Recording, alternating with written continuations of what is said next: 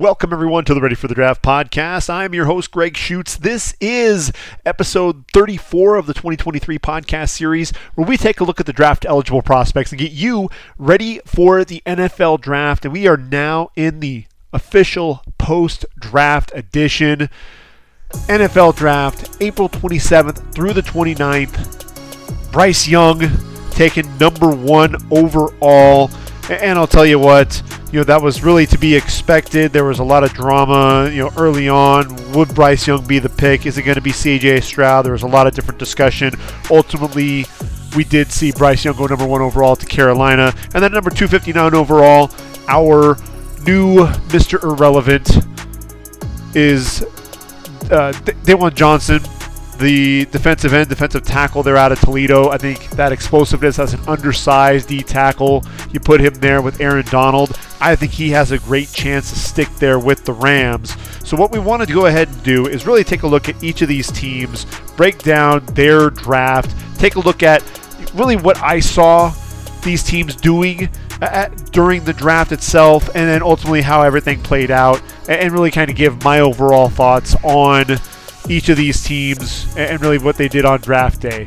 So we'll go through the first half of the NFL franchises. And if we go alphabetically, then you start with the Arizona Cardinals, and we'll be ending this podcast with the defending Super Bowl champs, the Kansas City Chiefs. And then we'll pick up with the next podcast, starting with the Los Angeles Chargers, and obviously we will finish with the Washington Commanders.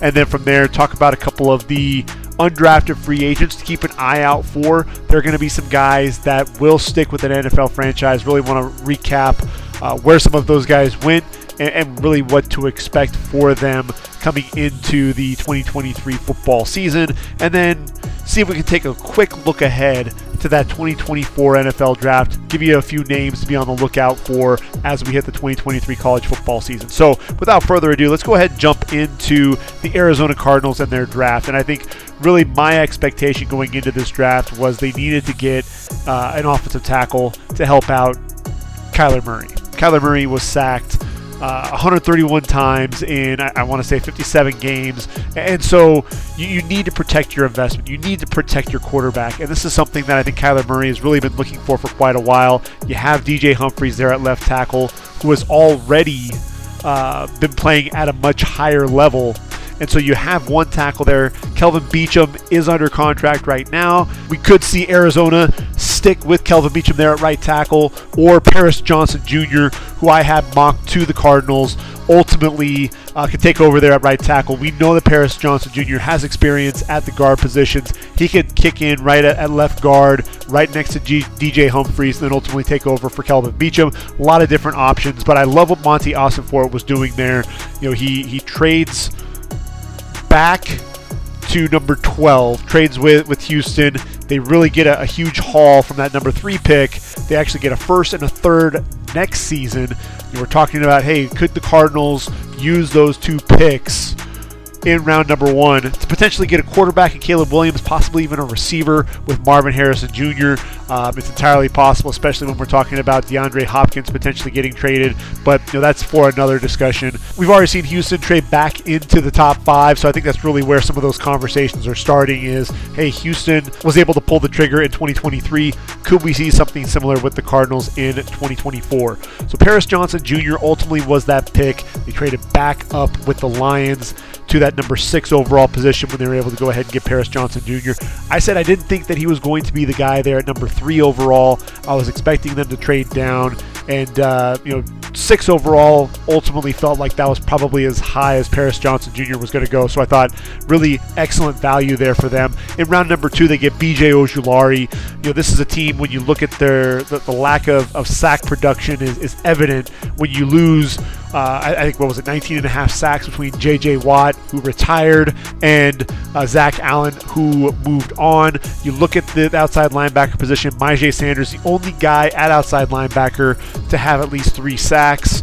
Uh, you know, you have Cameron Thomas as well. This is a, a guy, BJ Ojulari, who I think still is developing as a run uh, run defender. So that's why I don't know that he's necessarily going to start right away.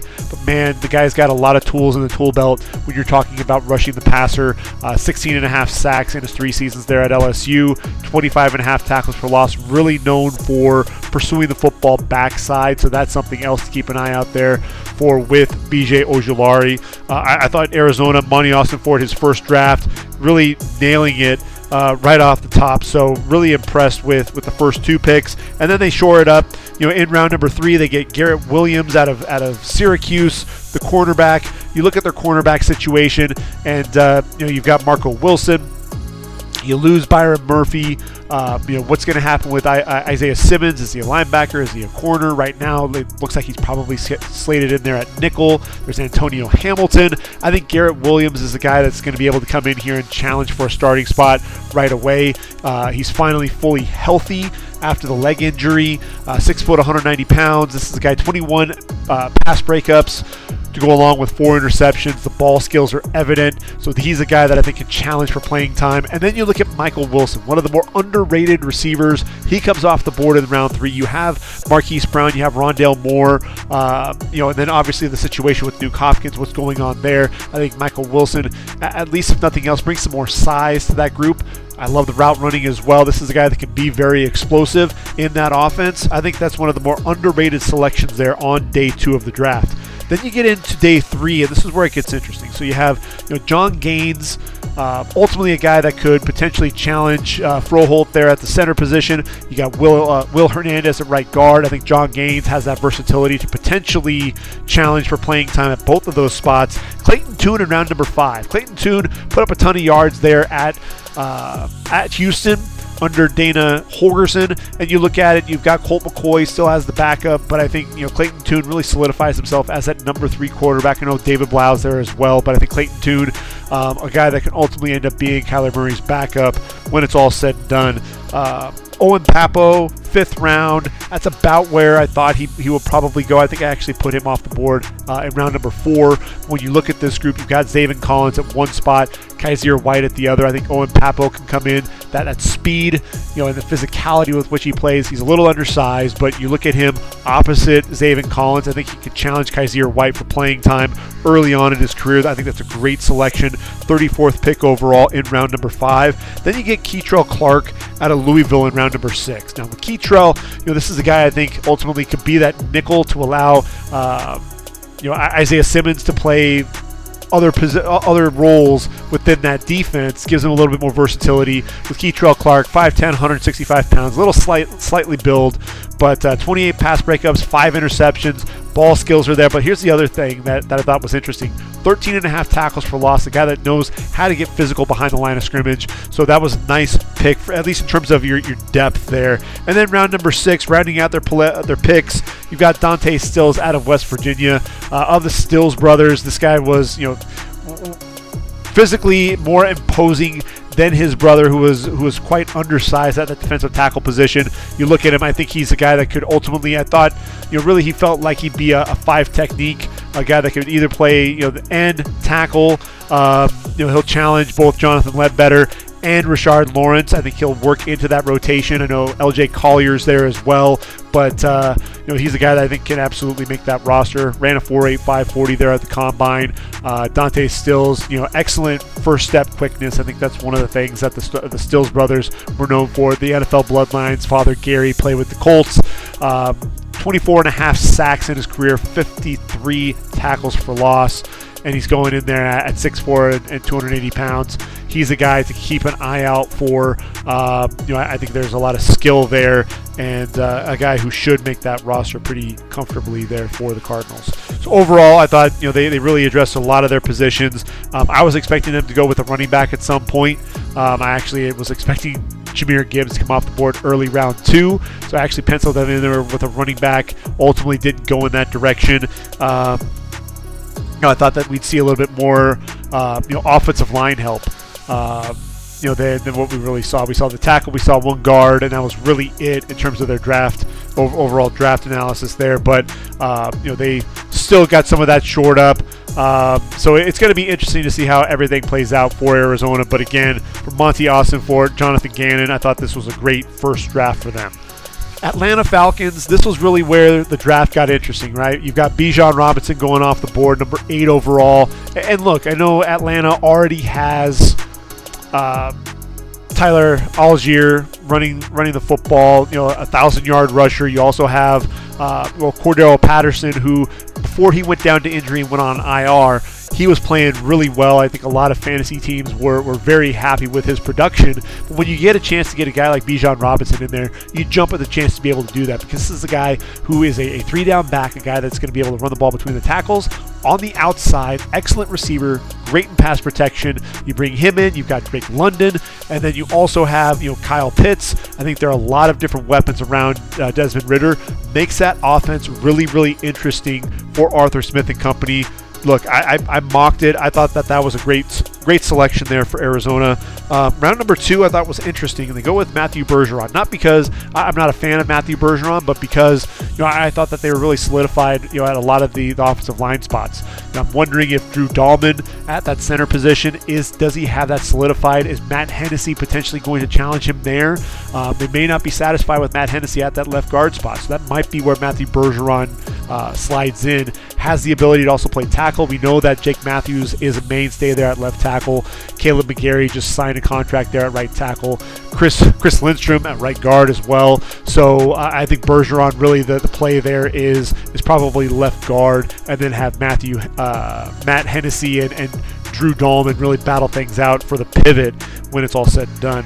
Uh, only uh, one other pick there in uh, round number three, and that's going to be Zach Harrison. When you look at, at Harrison, ultimately, I, you know, you look at it and is he a guy that's going to be big enough to be that, that defensive end in a uh, 34 defense, be that five technique? Probably not. He's 6'6, 274. Could he potentially play that role? I think he could. But uh, you also have that outside linebacker spot. You've got Bud Dupree, you've got Lorenzo Carter, Arnold Ebiketie. Uh, you know, uh, I know they have Ade uh, there as well, D'Angelo Malone. Zach Harrison, to me, could potentially learn from Calais Campbell. He does need to put on some additional size. You're talking about having to put on 20 pounds. So I think if he stays at that 274, you're probably seeing him playing that at that outside linebacker spot. I thought you could have gone in other directions, um, especially on, on day two. There were a lot of, of, of guys that were out there that were solid edge rushers that they could have targeted, and, and instead they go with the guy who I think really you know, and, and, truthfully, is probably more naturally a, a 43 defensive end. Um, so I thought there was a, a curious fit. But uh, you know, look, Zach Harrison. I think he finally put it all together in 2022, and, and, that's really where my, my mind went when I was looking at him. Was you know, this is a guy who's really just starting to scratch the surface with his potential. In round number four, they get Clark Phillips III out of Utah. Uh, this is a guy. Look, they've already made the trade for for Jeff Okudah. They brought in Mike Hughes as well. Clark Phillips is a guy who could be a third corner on the outside. He could also play nickel. Uh, gives him some versatility there on the back end ball hawk, six interceptions, multiple pick sixes. Uh, he's just undersized, and I think that's why he fell to round number four.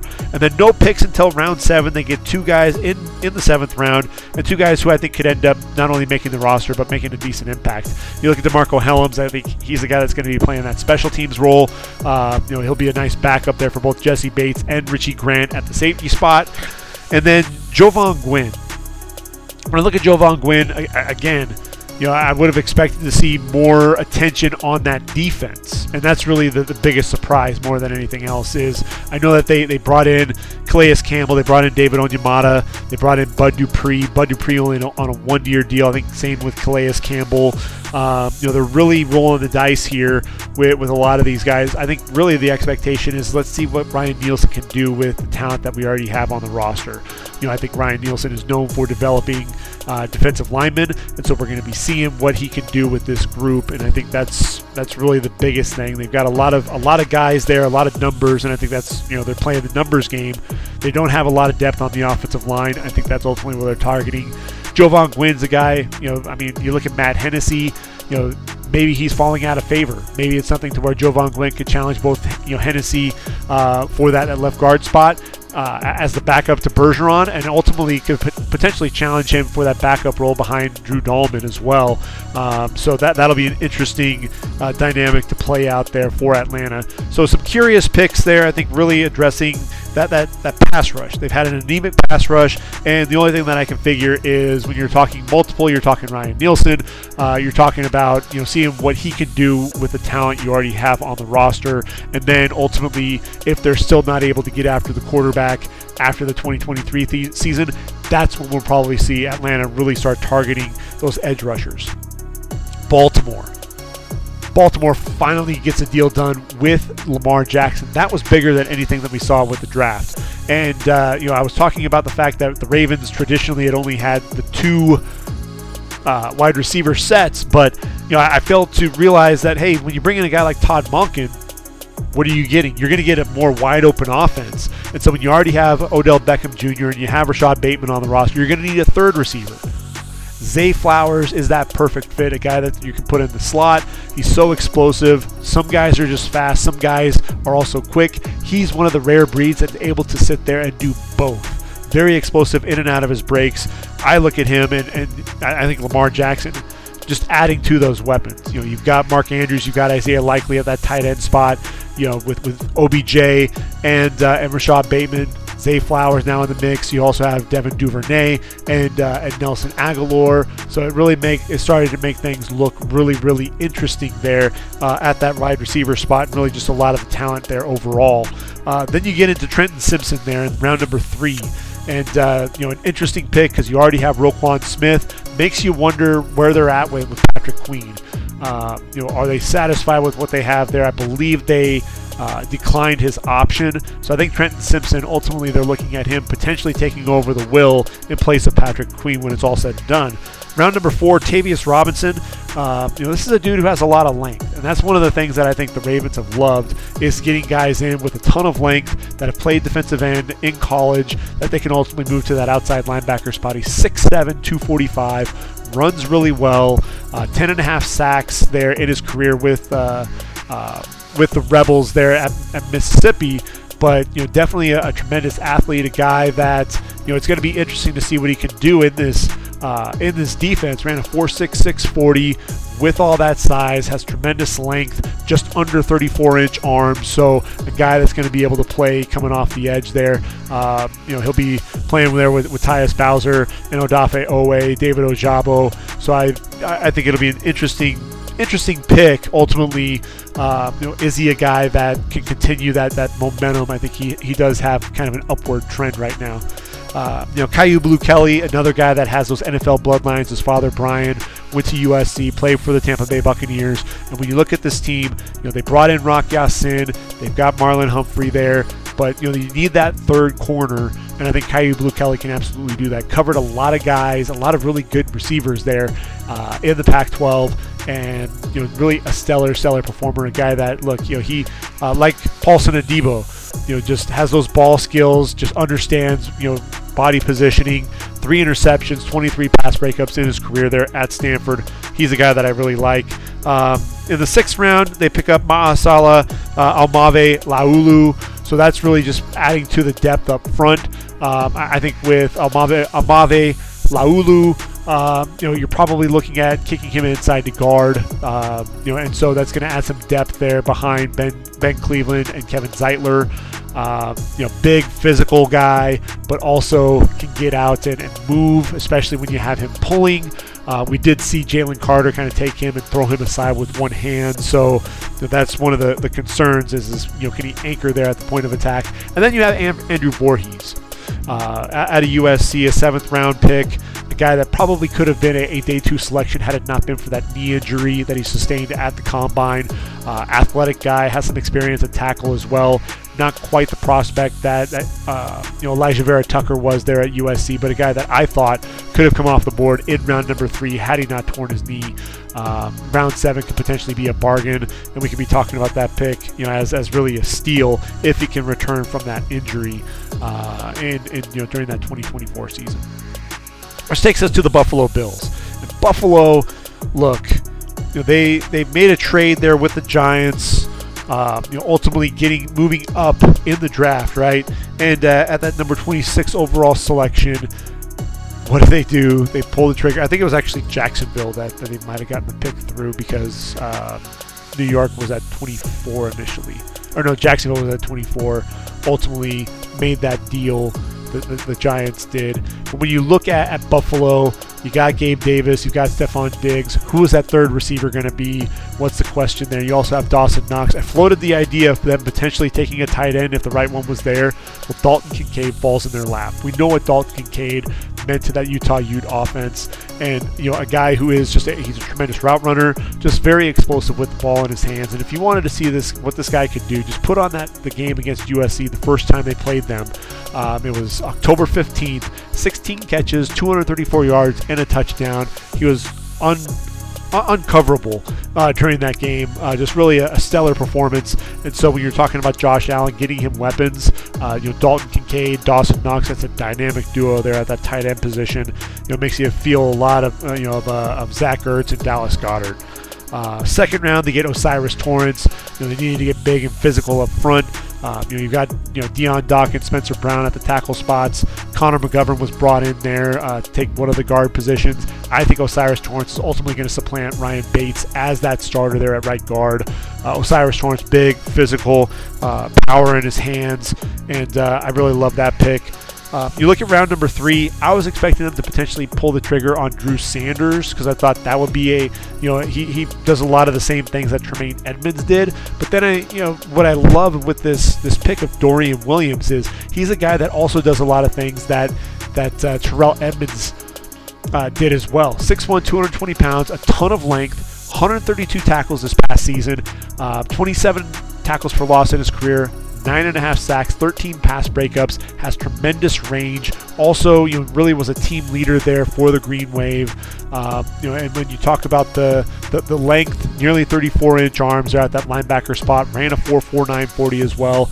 I think that's going to be one of the steals. He'll be playing there alongside Matt, Mil- uh, Matt Milano. Really a great selection there. They also have Terrel Bernard they've got a really nice group of linebackers now um, at, with the addition there of Dorian Williams. You move to day three, and really Buffalo only had three picks in day three. Uh, Justin Shorter, the, the big wide receiver there out of Florida, taken in round number five. Uh, you know, I was wasn't sure exactly where Justin Shorter. I think I had him coming off the board um, a round or two later, uh, just because you know I, I, I get the size, I get the athleticism, but this was a guy that ultimately I, I just he never really lived up to the hype for me. You know, Penn State to Florida, a guy who ended up with just 110 catches in his career uh, for 1,552 yards and, and eight touchdowns. Um, really, all of those numbers, you know, came there at Florida, and I know Florida there were some struggles there with the quarterback position and, and some of the production, really up and down uh, during Justin Shorter's time there. Uh, when I look at Justin Shorter, this is a guy he has so much size that I was thinking there was a chance that maybe he would convert to tight end at some point. 6'4", 229, ran a 4.55 40, which isn't you know isn't bad at all. Um, you know, a guy that you know I, I, think right now has a chance to be that number four, number five wideout, but uh, could also end up working his way in and being that number three tight end. It would really be interesting to see what uh, the Bills' plans are for Justin Shorter. Round seven, they get Nick Broeker there out of Ole Miss. You know, really a technician there up front all, along that offensive line. This is a guy that I think could uh, be a backup for Mitch Morse at center. I think ultimately you're going to see him challenge for a guard spot. They also have David Edwards, who they got for the Rams. Um, you know, Ike Boettger's there as well. So I think he'll struggle to ultimately find a roster spot. Really kind of a curious pick overall with this, unless they're unhappy with some of these other guys, because ultimately I think Broeker will probably end up getting signed somewhere else. And then Alex Austin, the corner out of Oregon State, another guy that I thought was going to come off the board a couple of rounds sooner.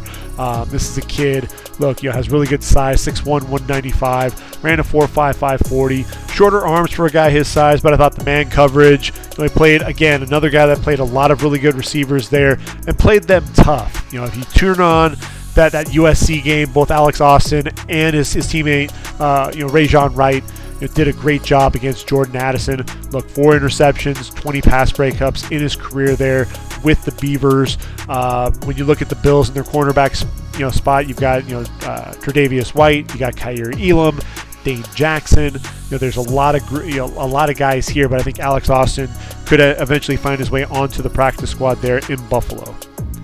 Carolina, obviously, we know what happened there with number one overall with Bryce Young. Uh, only four other picks on the day. Uh, you've got Jonathan Mingo in round number two. This is a guy who I think could end up being a steal. I'm a huge fan of his. He's 6'2, 220 pounds. Uh, very sudden as a route runner. Does a great job coming off the line to create separation early. A guy that can also be known as a vertical threat. Not really considered that, but ran a 4.46 40 out the combine, 39 and a half inch vertical leap. Very physical guy. A guy that his teammates are going to love blocking there out on the outside. Love that selection. DJ Johnson out of Oregon was kind of a curious pick. This guy uh, also played tight end for the Ducks. Uh, but a guy that just, you know, he's continuing to develop. I had him coming off the board really in round number six. So taking him there in round number three, I thought was a bit rich, especially because I believe they traded up to get him. Um, you know, he'll challenge for a backup spot there with, with Brian Burns and, and Yetur Gross Matos. Um, you know, I think he and Marquis Haynes will probably be the next two guys in line coming off the bench. And then, uh, you know, Chandler Zavala in round number four, NC State. They're staying there uh, with, with the Carolina selection, and you know what's what's happening with Austin Corbett. You know that's really a question there at right guard. I think Chandler Zavala could end up being a plug and play guard, physical, athletic. Uh, so watch for that to potentially happen there in Carolina. And then at round round number five, they get uh, Jammie Robinson. This is a leader, uh, ball hawk. They've got you know Vonn Vonn Bell there. They have Xavier Woods, but I think Jammie Robinson will give them some some flexibility there on the back end of the defense as well. Has some good cover ability uh, and, and, really excellent instincts. You know the ball skills are are, are, are absolutely evident there with, with Jammie Robinson. Then you get to the Bears. Bears ultimately they trade down to round to number nine.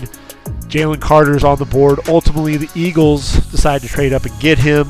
So what do they do? They end up trading down to that number 10 spot and they get Darnell Wright. Darnell Wright, I almost penciled this in, almost thought this might happen because if they were going to target a right tackle, then I, I, think Darnell Wright is your best right tackle in the group.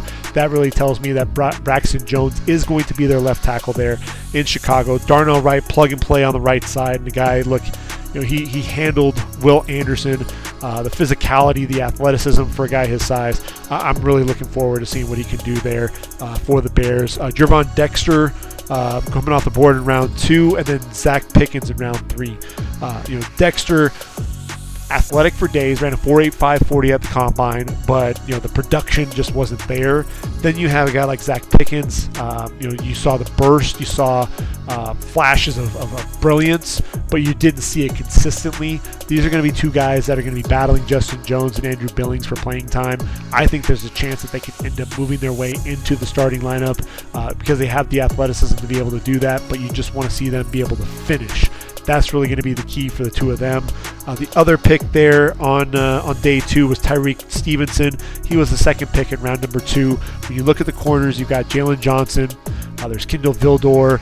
Uh, you know, Kyler Gordon's going to be your nickel, but I, I think Tyrique Stevenson is a guy that can end up being that starter opposite um, Jaylon Johnson. I think he has the skills to be able to do that. He's big, he's physical, six foot two fourteen. Um, you know, 21 pass breakups, three interceptions in his career. Um, he's just a guy. You know, the, he's a baller. He's going to be physical. He's going to want to stay in your shorts. I think that's a great selection. Round number four, they go with Roschon Johnson. You know, a guy that didn't have a, a ton of wear on his legs. You know, he, he was kind of that, that, running mate there with Bijan Robinson. You look at you've got D'Onta Foreman, you've got Khalil Herbert. You knew they were going to take a running back at some point. Some people thought maybe it would be Bijan. Instead, they go with the other Longhorn, Roschon Johnson, a guy that uh, you know physical between the tackles. I think that's a that's a solid pick there. Um, you know, early on in day number three. Then you got Tyler Scott, the receiver out of Cincinnati. I was expecting Tyler Scott to be the first Cincinnati wide receiver taken. Instead, it was Tre Tucker. Uh, but Tyler Scott, a vertical threat. You've got DJ Moore, Chase Claypool, Darnell Mooney. I think with Tyler Scott, he's a guy that could be that uh, another vertical threat and uh, a guy. Look, he's only 5'10", and, and he's not very big either, but you know, you look at the leaping ability, that's something that really jumps out to me. I mean, you know, 39 and a half inch vertical leap to go along with that 4.44 40. Um, so this is a guy that's going to be a downfield threat. Throw the football up, let him go up and get it. In round number five, they get Noah Sewell out of Oregon. And look, you already have TJ Edwards and Tremaine Edmunds on the roster, and then you use that fifth round pick on Noah Sewell. You, know, you probably could have addressed some other positions, whether it was up front on the offensive line, getting additional weapons for Justin Fields, maybe more pass rushers, because really, who's the pass rusher that you took? You know, you've got Demarcus Walker, you've got Trevis Gipson, uh, you know, Rasheem Green, Dominique Robinson, but who was the pass rusher that you were drafting in this draft? There really isn't one, and that was the biggest surprise. They took two corners there on, on day three. Terrell Smith of Minnesota in round five, Kendall Williamson in round number seven. They're going to be battling it out for uh, for playing time. I think those are two guys that'll end up being uh, you know being backups. I think Kendall Williamson ultimately will be a backup safety. You know, they've got Jaquan Brisker and Eddie Jackson who are entrenched as the starters, but I, think Williamson can challenge to, to be a, a, third safety there. Uh, and then Travis Bell out of Kennesaw State, defensive tackle, uh, 6'1", 280 pounds, good size, good quickness coming off the football. I ultimately didn't have him coming off the board at all. A little bit of a surprise seeing him come off the board there in round number seven. But uh, you know, a guy, look, they need help up front, and so his uh, his range, uh, his athleticism, they're going to need some of that there up front. Then you get to Cincinnati, the Bengals and the Bengals, I thought maybe this was going to be where Darnell uh, Washington was going to come off the board. Ultimately, the, the injury situation kind of curtailed some of that talk. So really, what you look at is, is Myles Murphy. Ultimately, they get this guy at the end of round number one, number 29 overall. You got Sam Hubbard, you got Trey, uh, Trey Hendrickson. Myles Murphy can get in there. I know they were upset with Joseph Ossai and what happened at the end of, uh, of the playoff game. Myles Murphy uh, you know, look, 6'5", 268 pounds, and the athleticism, you know, freakish, 4'5", 140 for a guy his size, you know, and being in, in, a, in a group, he needs to be pushed. I, I think this is a guy that you didn't always see play to his potential. Sam Hubbard and and Trey Hendrickson are guys that get every ounce of potential out of themselves, and so I think that'll be a great locker room to a great great locker room fit for him uh, as a player. Two other guys taken on day two, and you're looking at DJ Turner, the, the speedster, ran that 4.2640. You've got Chidobe Awuzie, you've got uh, Cam Britt, and then uh, Cam Taylor Britt, excuse me, and then you've got Mike Hilton there, the no, uh, the the nickel back. They could have gone with the corner there in round one. Ultimately, get DJ Turner there in round number two. There was a lot of talk that maybe DJ Turner could end up doing what uh, Eric Stokes was able to do after running such a fast 40 time ends up coming off the board there in round number two at the end of round two, number 29 uh, in that second round. Uh, but a guy that I think will battle for a, a, starting spot early on. Then Jordan Battle in round three. A veteran presence at safety for Alabama. You've got Dax Hill. You brought in Nick Scott. I think Jordan Battle is going to learn from the two of them.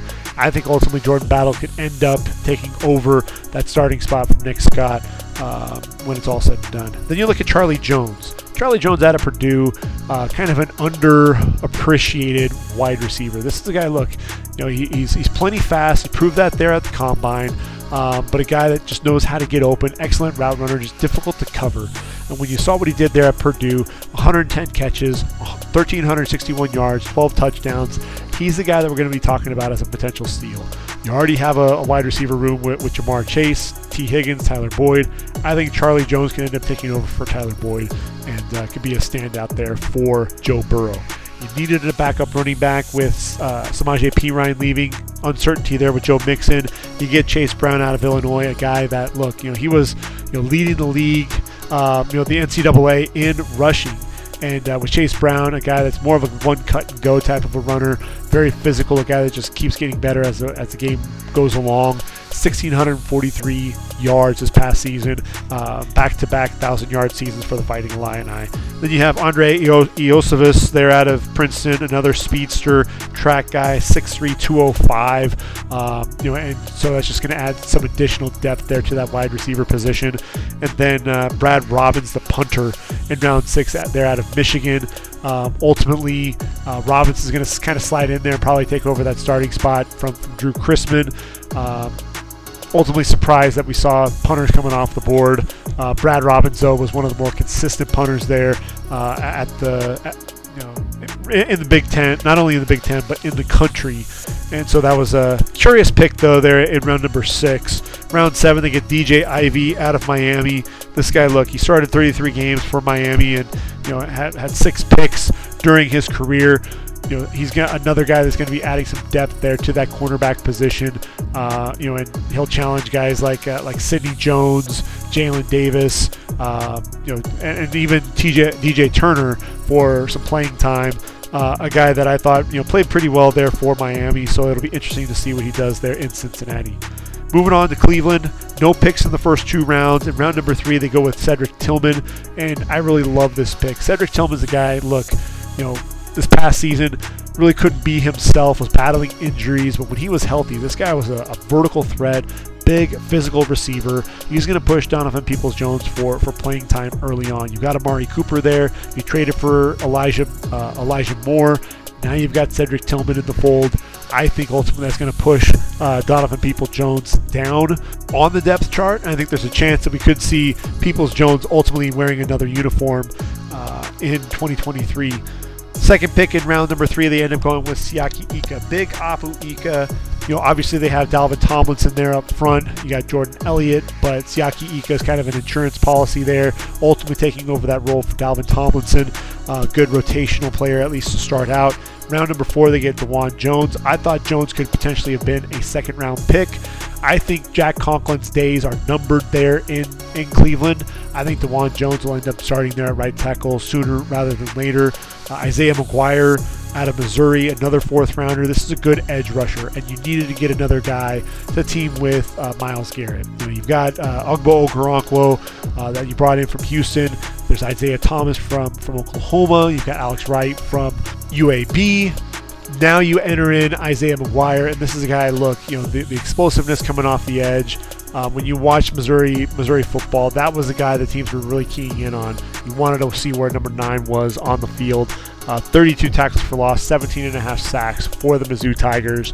I think he's a guy that could potentially even work his way into the starting starting spot opposite Myles Garrett. It's going to be interesting to see that whole dynamic. Round number five, Dorian Thompson Robinson. I think this is a quarterback. Um, I, I, I love this fit for him. You know, he'll get to play behind Deshaun Watson and then also learn from Joshua Dobbs, a real cerebral quarterback. Um, you know, Donovan uh, Dorian Thompson Robinson has a lot of talent, arm talent, makes plays with his legs, but uh, decision making wasn't always his strong suit. So I think this is going to be a great fit for him.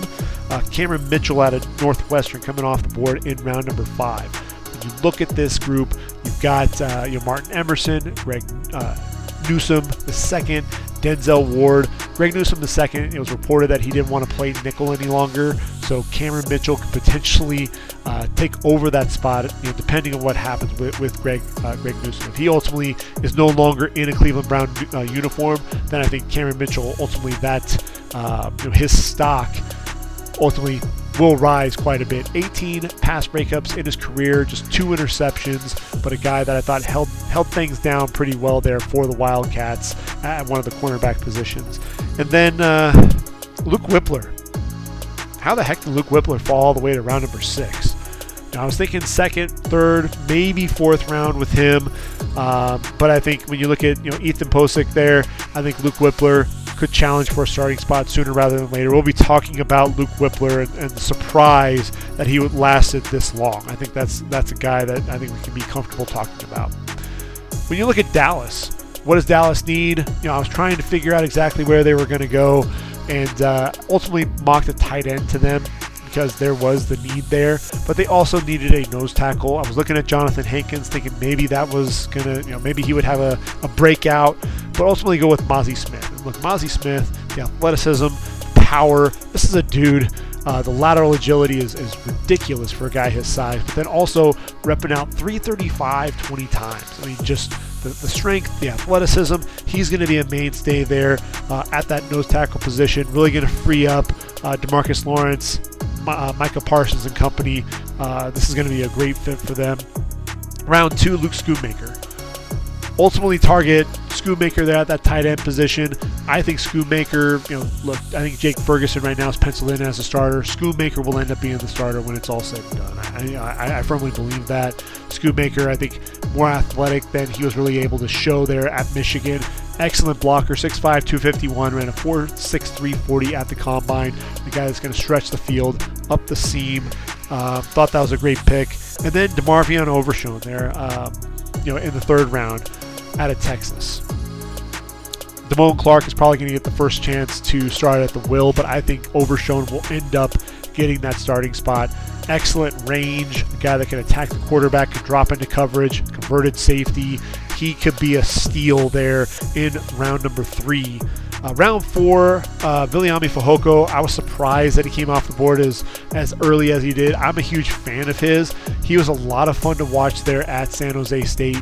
Um, just a guy that you know, relentless motor, very athletic, bends very well.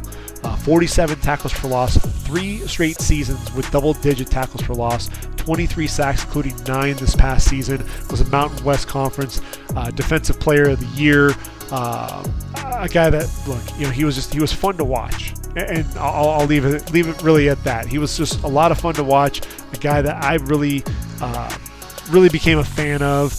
I just didn't think he was going to get the love there at at, uh, at the next level, and really it kind of goes to show that for me with my evaluation, there's a guy in the draft that I love. There's no reason why I should be mocking him lower on the board if, if there's a, a good fit when you look at this with, with Fehoko, and they've got DeMarcus Lawrence, they've got Sam Williams, uh, you know, there's Dorance, uh, Dorance Armstrong as well, but I think Fehoko could definitely fit into this group. You know, look, they've got Dante Fowler as well. You know, I don't think they're expecting him to contribute a ton right away, but I, I think there are future plans for him, especially when you look at some of these names and guys that, you know, ultimately some of that shuffle when you're talking about free agency. In round five, they get Asim Richards out of uh, UNC. Uh, good feet, good hands. Uh, I think really looks like a backup at guard at, at, this point, but a guy that I think could also kick outside to tackle in a pinch if you need him to. Eric Scott Jr. out of Southern Miss. Look, you know the, the, the footwork, uh, the explosiveness. I think those are things that absolutely jumped off the film when you when you watched him, especially in a lot of the workouts. But you know, 6'2", 192.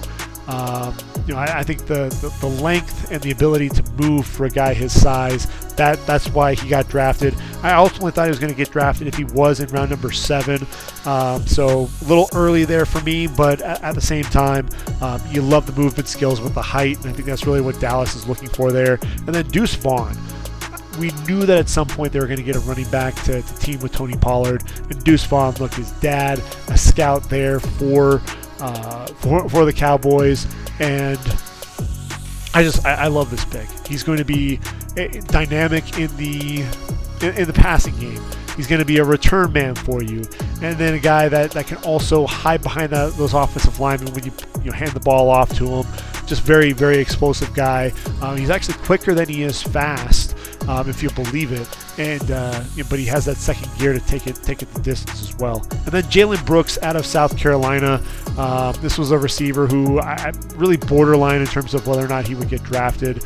Um, but what I, I like about Jalen Brooks is uh, you know the size is 6'2", over 200 pounds. Um, you know, really kind of came into his own in 2022. You know, really kind of waiting for for him to, to emerge and this was the season that he was able to do that. I just look at this receiving core: um, Michael Gallup, Brandin Cooks, CeeDee Lamb, KaVontae Turpin. You, know, you also have Simi Fehoko and Jalen Tolbert on the roster. I think really right now the ceiling for Jalen Brooks is probably going to be the practice squad. They also picked up a guy by the name of Jalen Moreno Cropper uh, as an undrafted free agent. And Moreno Cropper is a guy that you know he can fly and uh, you know did a, did a great job there for Fresno State. And uh, with Cropper ran that for 440 at the combine, you know 5'11, 172, and uh, doesn't have quite the size that, that Jalen Brooks has. But what you have with Jalen Cropper is a guy that you know is a, is a was a veteran there in the in the, the Mountain West Conference and over 2,700 yards, 21 touchdowns. This is a guy that knows how to get open. If there's going to be a receiver from this 2023 wide receiver class that's going to make the roster in Dallas, it's going to be Jalen Moreno Cropper and not Jalen Brooks. Which then takes us to the Denver Broncos. We know the Broncos were without a first round pick due to the Russell Wilson trade. Uh, and when you talk about Denver, their first pick, they end up taking Marvin Mims. Now, Marvin Mims is a guy, look, you know, he was mostly used with limited route tree there at OU, but a guy that you know he's sudden, can make plays at all three levels.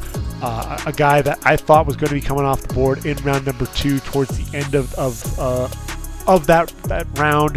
That's ultimately how it shook out.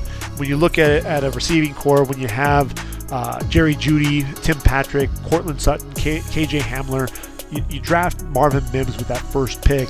That kind of tells you that the rumors about Jerry Jeudy potentially being traded are true.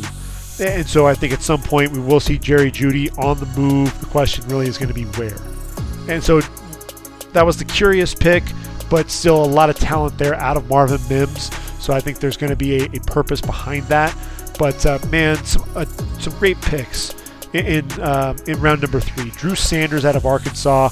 You, you, look at Josey Jewell, Alex Singleton.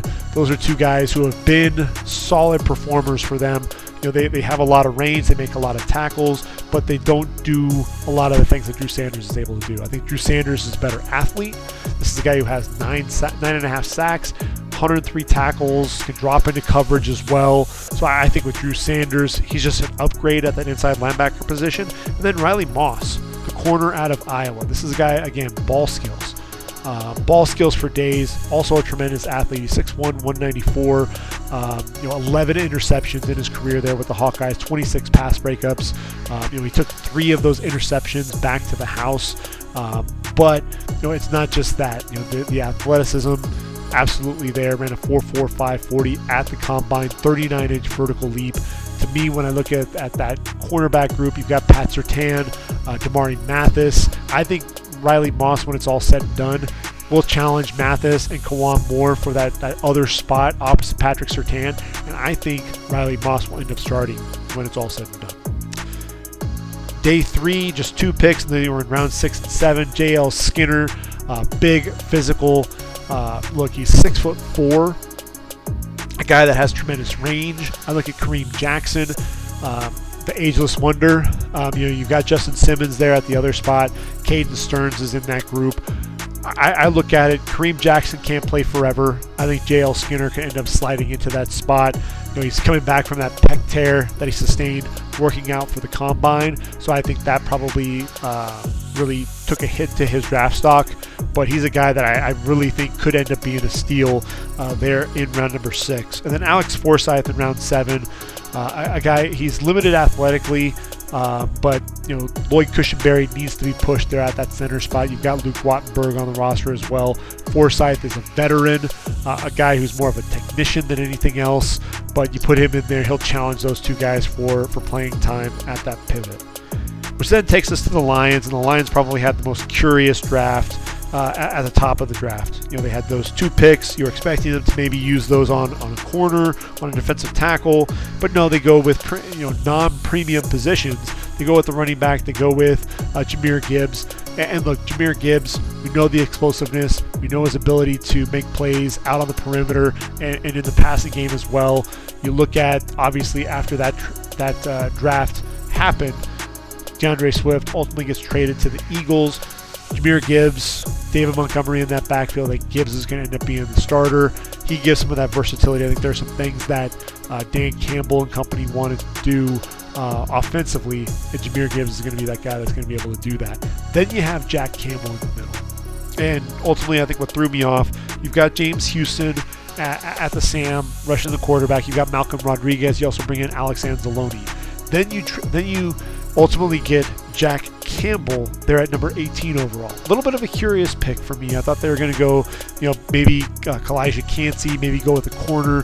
There are still some corners that were sitting there on the board as well. Maybe at Deonte Banks. What you get in Jack Campbell is a dude who moves very well for a guy his size. He's, he's 6'5 and 249 pounds. And uh, when you look at what this guy was able to do, uh, you know, testing wise, ran a 4.65 40, 4.24 short shuttle, 6.7 3 cone drill. I mean, those numbers in those two, in the short shuttle and the three cone drill, I mean, that, that rivals what some of the receivers were doing. Um, and so a guy who's 6'5 and 249, you know, guys like that, just they don't move around like he does. Um, back-to-back seasons with at least 125 tackles for loss, 12 and a half. I'm sorry, total tackles, 12 and a half tackles in his career for loss, had five interceptions, 10 pass breakups, and he, he's a guy that if you wanted to know where the football was going to go, you watch 31 in, in the black, gold, and white. He would take you to where that football was going to be. Uh, also, the, the, the, the, Campbell Trophy winner, that's the academic Heisman. Um, so you're really getting a uh, a guy, you know, high football IQ, high high football character, very intelligent player. Uh, round number two, they go with Sam LaPorta. I actually mocked this. I thought Sam LaPorta was a perfect fit for this offense. They needed a guy that, you know, Sam LaPorta can block a little bit, but really it's that receiving ability. 6'3 245 runs pretty well. Uh, but look it's after the catch. The physicality you know you better make sure that you are wrapping up because this is a guy that can bounce off tackles continue to get down the field. Um, then they then they go with brian branch in round two and I, I love this pick as well. Yes they have kirby kirby joseph. Yes they also have uh, you know cj gardner johnson with Brian Branch in the fold, now that gives you three safeties, gives you some versatility as well because a lot of those guys have the cover skills. Um, so it just gives um, Aaron Glenn and company more options there in that secondary. I love the pick. Hendon Hooker, also taken in round three. I had him penciled in, potentially going to Detroit. Ultimately, I think I had him going to Seattle. But uh, I look at Hooker; he'll end up being the backup there for Jared Goff, and we'll just have to see how he how he develops. We know that he has the knee injury uh, that he's rehabbing from, but it looks like he'll be all the way back in time for training camp. And, and ultimately, you know, Jared Goff, we knew that he was kind of a bridge quarterback anyway. So Hendon Hooker could potentially be that guy, uh, but they didn't have to waste a first round pick on him. That was rumors that he might go off the board in round round number one. Getting him in round three could potentially end up being a bargain. Broderick Martin, look, this is a guy who's going to end up being the future as the, the nose tackle. I know that they've got Isaiah Buggs, there's Benito Jones, there's Levi Onwuzurike. Uh, Broderick Martin, I thought was coming off the board late. Um, so it was a bit of a surprise there, but you know, at 6'5 and 337 pounds, um, you know, he's, he's big, he's physical. There, there's some upside that you've seen with him, but again, I thought that he was going to come off the board much later in the draft. Uh, round five, there's Corey Sorsdal, the offensive tackle out of William and Mary. Um, team captain was a five-year starter. Um, just kind of surprised um, seeing that pick. I thought that maybe they would take a, you know, either a guard uh, earlier in the draft. You know, I thought maybe they would end up targeting a guy like Steve Avila to ultimately take over for that right guard spot from Halapoulivaati Vaitai. Um, the fact that they took Sorsdal there um, in round number five makes me, you know, lends me to believe that they are satisfied with Vaitai there at right guard, at least for now, especially with Logan Stenberg as the backup there to uh, to Jonah Jackson. And then round number seven, they get Antoine Green making the trade up, second pick in round number seven. And when you look at the receiving core, they've got Amon-Ra St. Brown, Marvin Jones Jr.'s back. Uh, you got Josh Richard, uh, Josh Reynolds, excuse me. Um, ultimately, you know, we know that there's the the gambling scandal, so you have no no Jameson Williams. Thought maybe they would target another receiver earlier. But what you get with Antoine Green, you get a steady performer. You get a guy who you know was able to do a lot of different things, stretch the defense a little bit, work the underneath routes, um, ran a 4.47 40. I think that was you know much more explosive than people were expecting him to run at 6'2", 199. He was the bigger receiver between him and Josh Downs. Um, but I like the pick. I think he's a guy that's going to end up sticking and end up making that roster. Which takes us to the Green Bay Packers. Would they draft a receiver for the first time since Javon Walker in 2002? Would they take a tight end in round one for the first time since 2000 when they took Bubba Franks? No.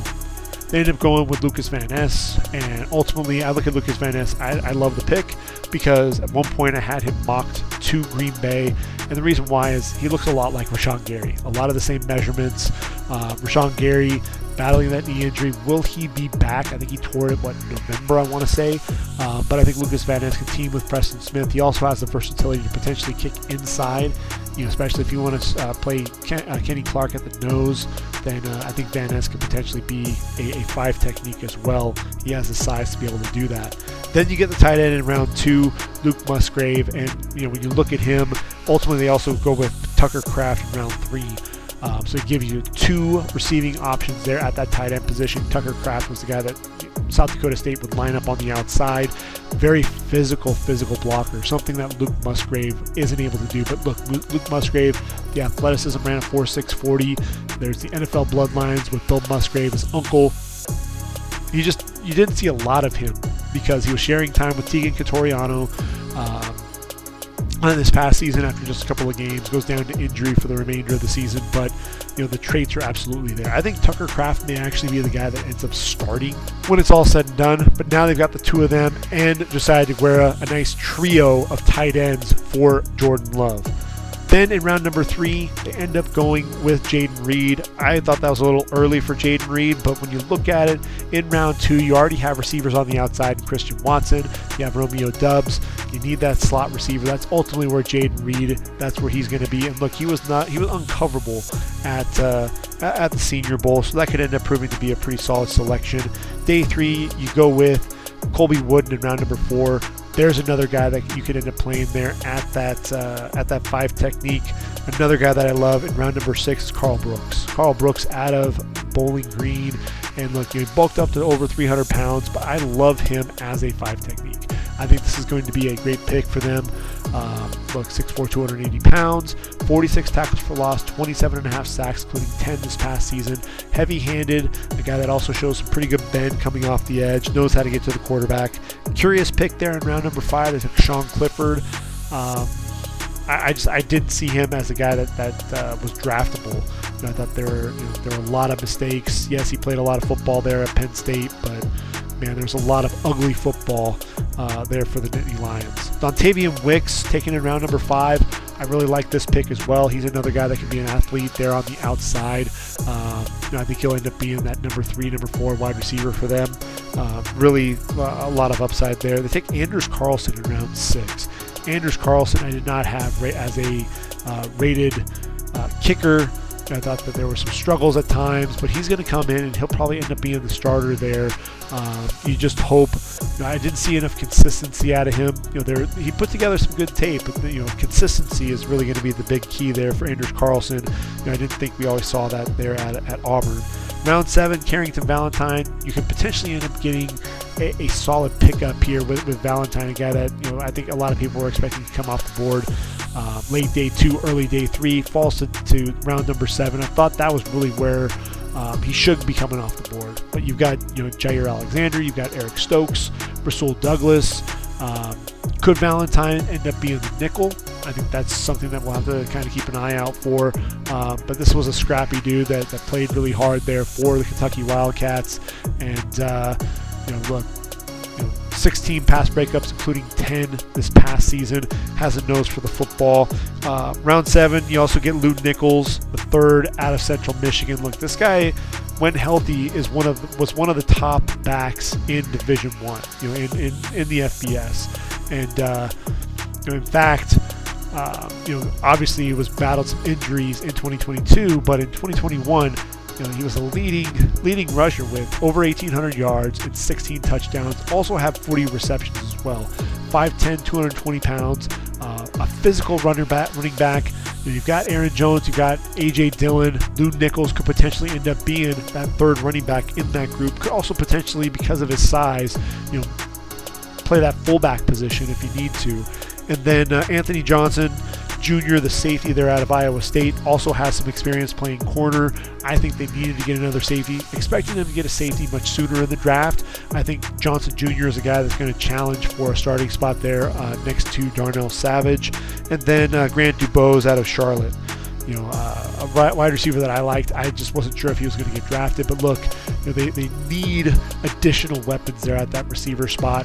And so, you know, Grant DuBose, a guy that could be a vertical threat, a guy that tracks the ball pretty well, um, a guy who um, at 6'2", 200 pounds, over 1,600 yards receiving there for the 49ers, 15 touchdowns. Um, ran a 4.57 40 at the combine. So not overly explosive, but a guy that I thought could could definitely be uh, you know, use that size, especially on the underneath routes and, and in the red zone. Which takes us to Houston. And man, we really weren't sure what was going to happen with Nico Ryans and Nick Caserio. They end up going with CJ Stroud, and I almost had CJ Stroud coming off the board at number 12 to Houston, and Will Anderson, I nearly had him coming off the board at number two. Uh, so I nearly got this right. Um, ultimately, I thought maybe the length of Tyree Wilson would end up winning out over Will Anderson because, look, with Will Anderson, he's more of a 34 outside linebacker. How is he going to fit in a 4 3? I don't think he played nearly as well when he put his hand in the dirt versus being able to play in space. So that's really what's going to be interesting. See what uh, what DeMeco Ryans can do with him. But you have your franchise quarterback in C.J. Stroud. You have a you know defensive building block there, a guy that you can build a defense around in Will Anderson Jr. I thought these are two home run picks.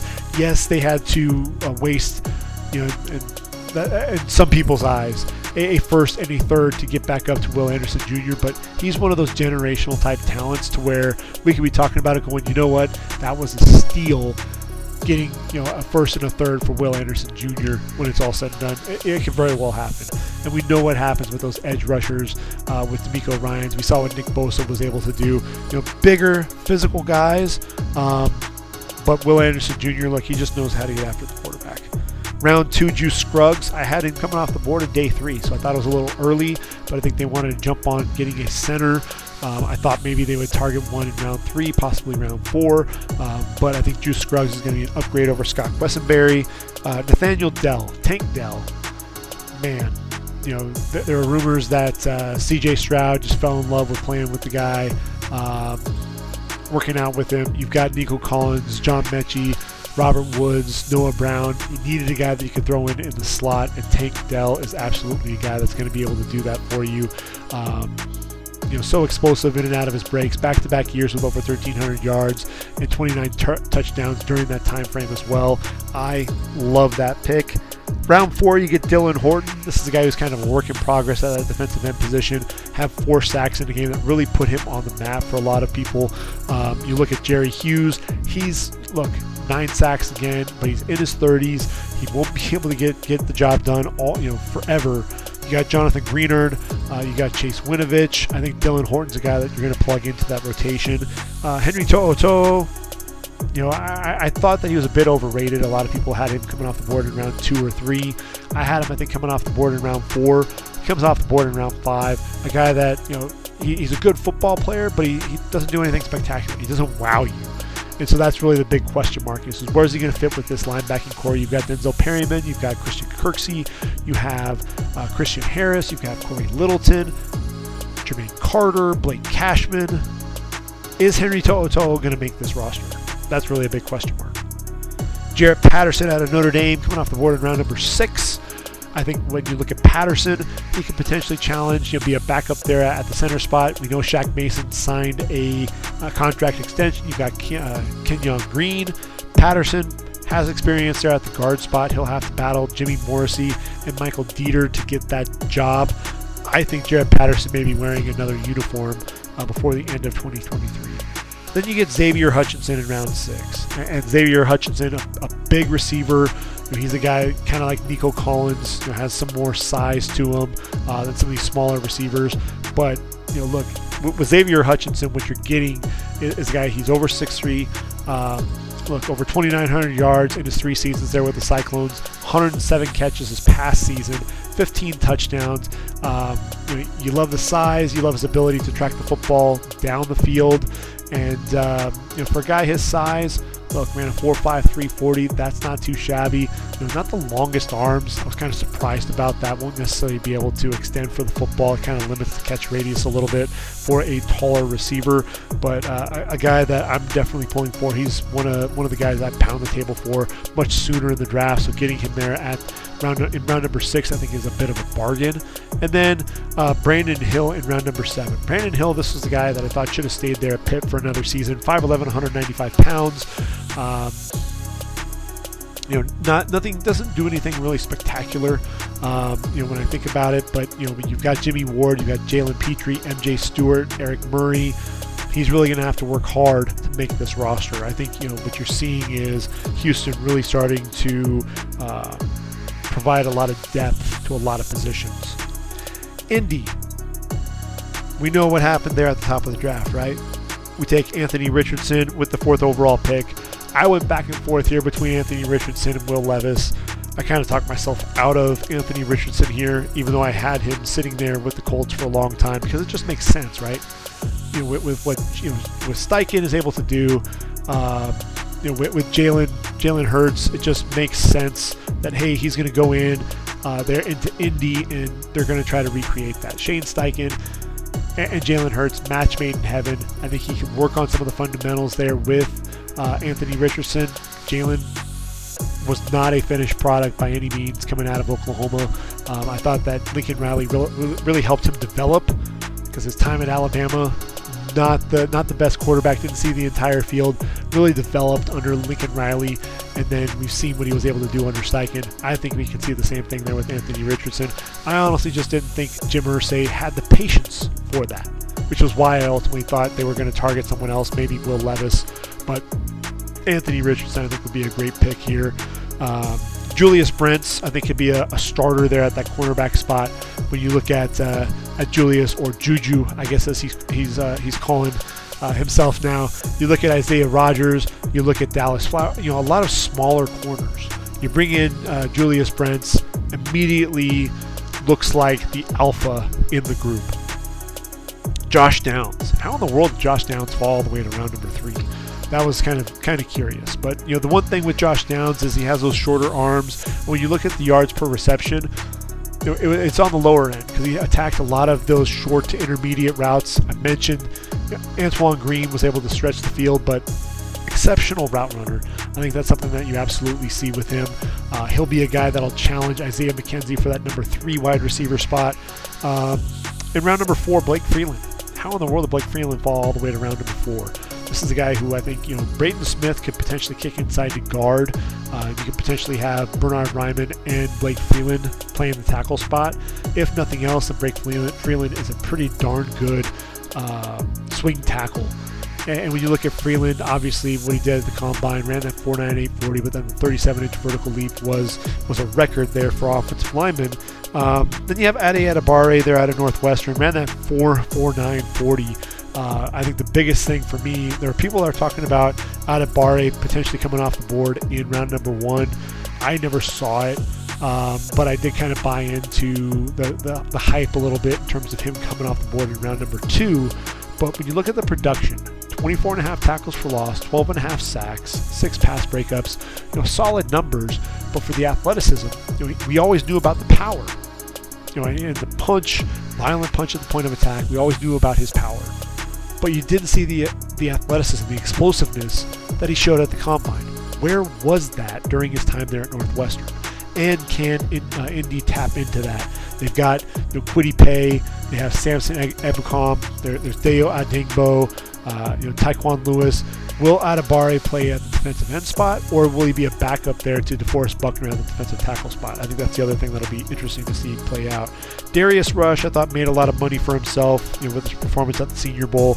Really stuck like glue. 6'2", 198. He'll be another guy that's going to challenge for, for playing time. Uh, probably be a backup to Isaiah Rodgers and, Julius Brents, but a guy that you know I'm, I'm really really high on. You look at Dal- uh, Daniel Scott out of Cal really good athleticism. 6'1, 208 pounds. Uh, at, at, the combine, Scott ran a 4'4, You've got Julius Blackmon, um, Julian Blackmon, excuse me, at that at that strong safety spot. Rodney Thomas right now at the at the free safety. I think we could see Daniel Scott surprise and potentially take over that starting spot in camp. Uh, Will Mallory, the tight end, comes off the board in round five. Um, pretty good tight end uh, as a receiver needs to work on the blocking. Disappeared at times. Um, when you look at it, you have Jelani Woods, you've got uh, Mo Alie-Cox, you've got Kylen Granson. I think Mallory is being brought in to see if he can beat out uh, Kylen Granson.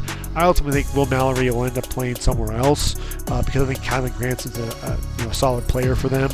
Evan Hull, you know, going to challenge Deon Jackson for that third running back spot behind Jonathan Taylor and Zach Moss. Evan Hull was the guy. Look, he, he worked his butt off. I think that was really evident. Um, 5'11, 210, ran over 1,000 yards in 2021, came just 87 yards short in 2022. 94 receptions in his career. Can be a guy that can be that a change of pace uh, back coming out of the out of the backfield as a receiver. Titus Leo, inside linebacker there out of Wagner. Um, you know, really, you know, the 32 and a half tackles for loss over the last two seasons really jump out. Um, this is a guy who has good closing speed, could be a pass rusher as well. Um, really a a rangy, rangy linebacker. So this is a, a, a nice pick. Look, you know, they've got EJ Speed on the roster already, and EJ Speed uh, it was a guy that came from Charleston State. So they do a really good job at finding those linebackers at some of these smaller schools. And uh, so when I look at Leo, he could potentially be a you know a you know, a defensive end, could be a linebacker. You know, I, I think they're going to have you know that versatility to be able to line up in a, in a variety of ways. Then you have uh, Jalen Jones, the corner there out of uh, out of Texas A&M. He's a taller corner. I think that's really you know again when you look at this group, when you look at you know Brents, Rush, and Jones, they wanted to get bigger at that cornerback spot, and they absolutely were able to do that. And then finally Jake Witt out of Northern Michigan, the offensive tackle, 6'7", 302, and. Uh, look, you know, he's a former tight end, basketball player, moves very well. I think there's developmental, you know, a developmental prospect, a guy that'll probably be on the practice squad. Take a couple of years to really develop, but uh, they may have something there. You know, be interesting to see what happens with Raimann. Does he stay at left tackle? Do, do, they potentially kick him inside the guard? Are they looking down the line that Freeland and Witt would be your tackles with with Braden Smith and uh, you know Raimann kicking inside? You know, it's going to be interesting to see kind of that dynamic and how things play out. You know, you also have Ryan Kelly, a guy at that center spot who's really struggled at the pivot. So interesting to see how that offensive line plays out. Jacksonville. Jacksonville gets Anton Harrison there at number 28 overall. And uh, look, you know, Cam Robinson, multi-game suspension for the performance enhancement drug uh, policy violation. Uh, you know, left uh, the right tackle Jawaan Taylor left in free agency as well. You've got Walker Little on the roster. I think what you'll see is is Anton Harrison slide into a starting spot right away and challenge ultimately for a starting spot whenever Cam Robinson does come back. Uh, Brenton Strange in round number two. I figured they were going to go with a tight end at some point. They franchise tagged Evan Engram. We know that Doug Pederson loves multiple tight ends. We saw it in, in Philly. Talked about Ertz and Goedert already. Um, and, and, so Brenton Strange, a guy that was really an ascending prospect, didn't get to show uh, the athleticism enough there at Penn State, but I think he'll be a better pro than he was uh, a, a, collegiate tight end. Uh, round number three, Tank Bigsby. I think this is going to be big for uh, for Jacksonville. Travis Etienne, I know everyone loves the explosiveness there, but with Tank Bigsby, he's going to give you a guy that can run between the tackles. He has some, some juice there on the outside. 6'1, 208. Um, look, you know, nearly 1,100 yards in 2021, and then uh, you know, 970 yards in 2022, uh, 10 touchdowns each of the last two seasons, also 62 receptions. This is a guy who uh, I, I, think is going to be a, a critical player there uh, on that offense. Then you get Ventrell Miller in round number four. Kind of a curious pick considering you already invested in, in Devin Lloyd, you invested in, in Chad Muma. Uh, you know, I know you also have Foye uh, um, there at the inside linebacker spot. So really kind of a surprise. I like Ventrell Miller as a player. I was just kind of surprised that that was where the, the direction that they went. In round five, they get Yasir Abdullah. Now, this is a pick that I absolutely love. You look at Josh Allen, you've got Travon Walker there, K'Lavon Chaisson, uh, Jordan Smith is another guy. But when you talk about Yasir Abdullah, he's a little undersized. Yes, he's 6'1, 235. But the production 42 tackles for loss, 23 and a half sacks, including 19 and a half in the last two seasons eight pass breakups, eight forced fumbles. This is a dude who has a nose for the football, knows how to get after the quarterback. I'm a huge fan of Yasir Abdullah. I think he can end up being a steal at the top of round number five. Staying in round five, they go with Antonio Johnson. When you look at the safety spot, you already have Ray, Rayshawn Jenkins and you've got Andre Cisco. You bring uh, Antonio Johnson in there. He'll end up being that third safety. I think you're pretty confident there. Could potentially take over for Rayshawn Jenkins when it's all said and done. Uh, round six, Parker Washington. You know, I, I, thought he was a little overrated. I thought that really he did his best work as kind of the second fiddle to Jahan Dotson. So maybe if you bring him in and you, you can allow him to kind of work off Christian Kirk and Zay Jones, and Calvin Ridley, maybe you have something there. Um, you know, that's going to be a, a, curious pick. Um, Christian Braswell there for Rutgers. You know, this is a guy who, you know, he's a smaller zone corner, but really good instincts. A guy that can be a playmaker there on the outside.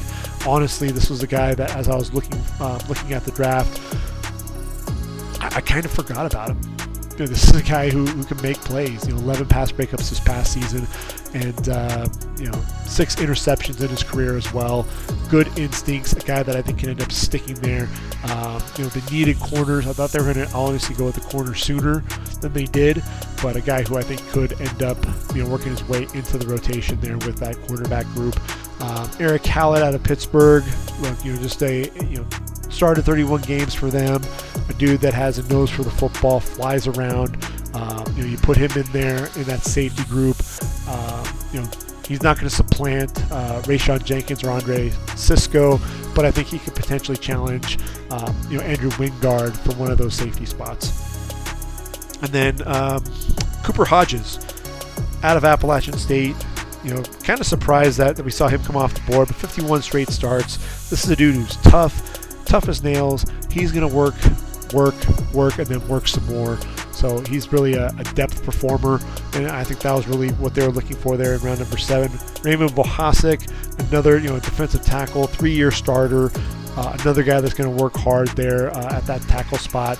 Um, you know, I think when you look at it, you know, Davon Hamilton, Michael Dogba, I think Vohasek can end up being that third guy in that rotation, and then Derek Parrish out of Houston.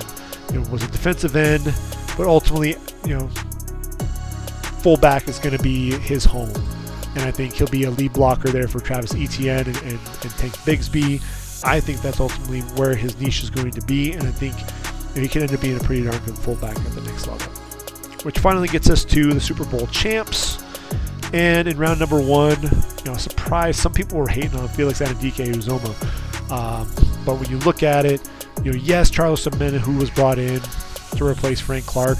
But I think you know FAU will end up being the guy to play opposite George Karlaftis in the starting rotation. Uh, 12, 26 tackles for loss, 20 and a half sacks. This is a guy that just ha- he knows how to get to the quarterback in a variety of ways. Like BJ Ojulari, still developing as a uh, a run defender, but a guy that I think could absolutely um, explode as a uh, as a pass rusher. Rashee Rice, this is another guy that I think could end up being a, a steal. Um, at one point, I had him mocked in round one. I thought I was too crazy. Um, then I put him in round two, and ultimately, I was looking at some of the drops and was thinking, all right, Rashee Rice I was valuing him maybe a little bit too high. I moved him down, and ultimately the Chiefs take him in round two. And you know, rookie camp, they're saying that he, he's performing very well. 6'1", 204, ran a 4'5", 140 at the combine, 41-inch vertical leap. So he definitely shows off uh, some athleticism. Uh, but then when you also see the production there at SMU, uh, 96 catches, over 1,300 yards, and 10 touchdowns this past season, I think he'll be a favorite target there for Patrick Mahomes. Um, Wanya Morris out of Oklahoma started his career at Tennessee, a guy that can play left or right tackle. Obviously, they brought in Donovan, jo- uh, Donovan Smith, excuse me, to play opposite Jawaan Taylor. You have them um, taking over the left and right tackle spots. Wanya Morris could be your swing tackle. Um, Chamarri Conner out of Virginia Tech. This is a guy that I had penciled in, kind of coming off the board in round number five. Comes off the board a round earlier, six foot, 202. A guy that can cover uh, slot receivers, can cover the tight ends as well. Um, good anticipation, very you know, instinctive player. Um, when you look at that safety spot, you got Bryan Cook and, and Justin Reid, but this is the guy that's going to challenge Mike Edwards for playing time. Uh, B.J. Thompson out of uh, Stephen F. Austin, very athletic edge rusher, a guy that has that tremendous burst coming off the edge, very explosive, a little raw rawness to his game. Uh, but a guy, you know, I think he needs to get bigger as well. I think he's only weighing in at like 239, 240 pounds. If he's going to be the defensive end in this group, he's going to have to bulk up a little bit. So be more of a developmental guy. Round six, they get Keondre Coburn. Coburn's going to challenge Derrick Nnadi for a starting spot. And I, I wouldn't be surprised if by his second year, Coburn's the starter next to Chris Jones. And then finally, in round seven, Nick Jones out of Ball State, six foot, 189 pounds, really good length, does a good job jamming receivers, rerouting. Um, a guy that I think has pretty good ball skills as well. Um, this is a guy. Look, you know, you got him with the 33rd pick in round number seven, Kansas City. I think he's the guy that can end up making your roster. 12 pass breakups this past season. When I look at that that corner group, you've got Jaylen Watson, and you've got L'Jarius Sneed, there's jo- uh, Joshua uh, Williams, you've got Trent McDuffie, and then I think Nick Jones can kind of fit in there, challenge Joshua Williams, challenge uh, Nazeeh Johnson uh, for playing time. And uh, you know, I think he's really starting to solidify that, that cornerback group. And uh, I think Nick Jones is the guy that can end up being that third or fourth corner for you. So that's the first 16, and we're going to go ahead and take a, a, week off, and then we'll go ahead and bring the final 16 and kind of put a bow on the 2023 podcast series. Hope you've enjoyed the ride. Thank you for tuning in, listening to the Ready for the Draft podcast. Looking forward to bringing yet another podcast series for the 2024 uh, NFL draft. And uh, obviously, we got the 2023 college football season. What we'll do, we'll have the next uh, podcast will go over uh, the 16 remaining NFL teams. We'll take a look at the undrafted free agents, bring some names for that 2024 draft, not named Caleb Williams and Drake Maye that you need to be on the lookout for as well. We'll talk about them as well. And then we'll put a bow on things before coming back really that preseason in August to start up with our podcast again. So until next time, everyone, enjoy your week, enjoy your weekend. And for ReadyForTheDraft.com, this has been the Ready for the Draft podcast. I've been your host, Gregg Schutze. Take care, everyone. And until next time, I